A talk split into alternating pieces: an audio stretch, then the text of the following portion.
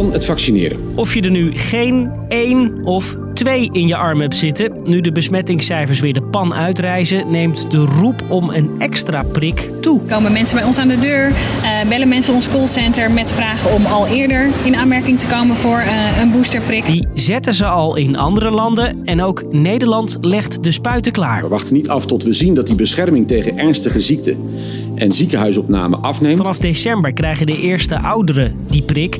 Maar is dat wel op tijd? Kerst, Sinterklaas komt eraan. Oom en opa die komen op bezoek. Die raken wel besmet als ze niet voldoende uh, gedekt zijn. Ik ben Marco en ik leg je uit wat je moet weten over de boosterprik.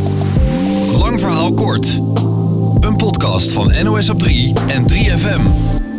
Om het goed te begrijpen beginnen we weer even bij het begin, het vaccin. Door de prik weet je lichaam welke antistoffen nodig zijn. En die doen twee dingen. Het virus buiten je lichaam houden en, als het virus er wel doorkomt, je raakt dus besmet, het virus weer uit je lichaam boksen. Maar hoe langer geleden je geprikt bent, hoe minder van die antistoffen je lichaam nog aanmaakt. Het gebeurt bijvoorbeeld als je Pfizer in je arm hebt, vertelt de directeur van het vaccinbedrijf. We weten dat het aantal antilichamen, wat belangrijk is, dat neutraliseert het virus, dat het langzaam maar zeker afneemt. Nou, dat gaat door de Delta-variant eh, nog wat sneller. Want die Delta-variant verspreidt meer virusdeeltjes en dus heb je meer antistoffen nodig om die weg te krijgen. Maar hoe erg nemen die antistoffen dan af? Het RIVM houdt die cijfers bij. Allereerst over de bescherming tegen ziekenhuisopname. Jaap van Dissel van het RIVM. U ziet dat het inmiddels eh, zo'n 94% is tegen ziekenhuisopnames en 97% tegen IC-opnames.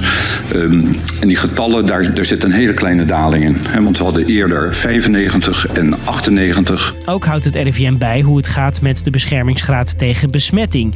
En die schommelt tussen de 50 en 63 procent. Dat was eerst veel hoger. En daardoor zitten we nu met best veel positieve tests. Je hoort de baas van Pfizer. Het is eigenlijk een beetje een schaakspel wat we aan het spelen zijn tegen het virus. Wij denken dat op basis van die langzaam afnemende antilichamen... dat eh, het dus ook binnenkort het geval kan zijn... dat met name ouderen die minder goed werkend immuunsysteem hebben... en minder antilichamen hadden in eerste instantie... dat zij wel degelijk ook ziek worden en wel moeten worden opgenomen. Want ouderen kunnen sowieso al moeilijker antistoffen aanmaken. En je weet misschien nog wel, opa's en oma's die kregen ook nog eens als eerste een prik begin dit jaar omdat dat een tijdje geleden is, hebben ze ook daarom al minder antistoffen.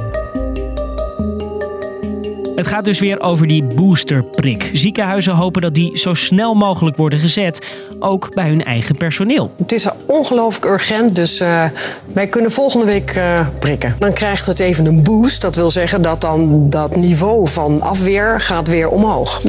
En dat hebben we even keihard nodig natuurlijk.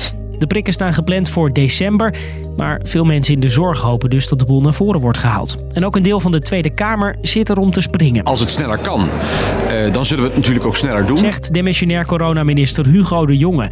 De GGD's staan er in elk geval klaar voor. We zijn al een tijdje bezig met die voorbereidingen. Kijken naar welke locaties hebben we daarvoor nodig.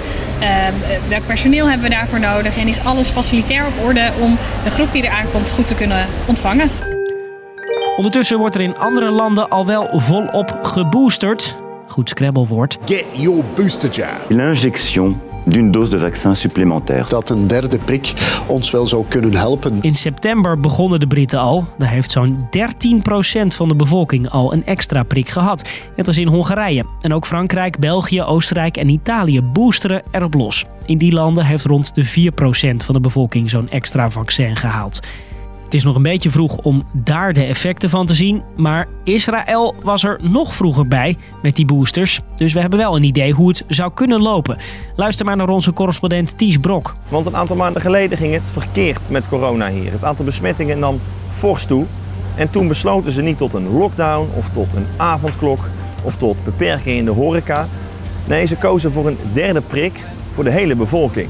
Daar was kritiek op, want hadden bijvoorbeeld arme landen niet recht op die vaccins.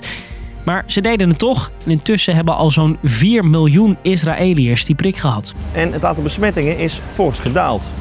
En volgens deskundigen hier is dat voor een deel te danken aan die derde dosis. Volgens deze epidemioloog zijn die cijfers interessant voor ons. Zij zitten eigenlijk twee, drie maanden voor ons. En eh, zij hadden 10.000 besmettingen in augustus. Eind augustus hebben ze die booster opengesteld voor iedereen die 12 plus is.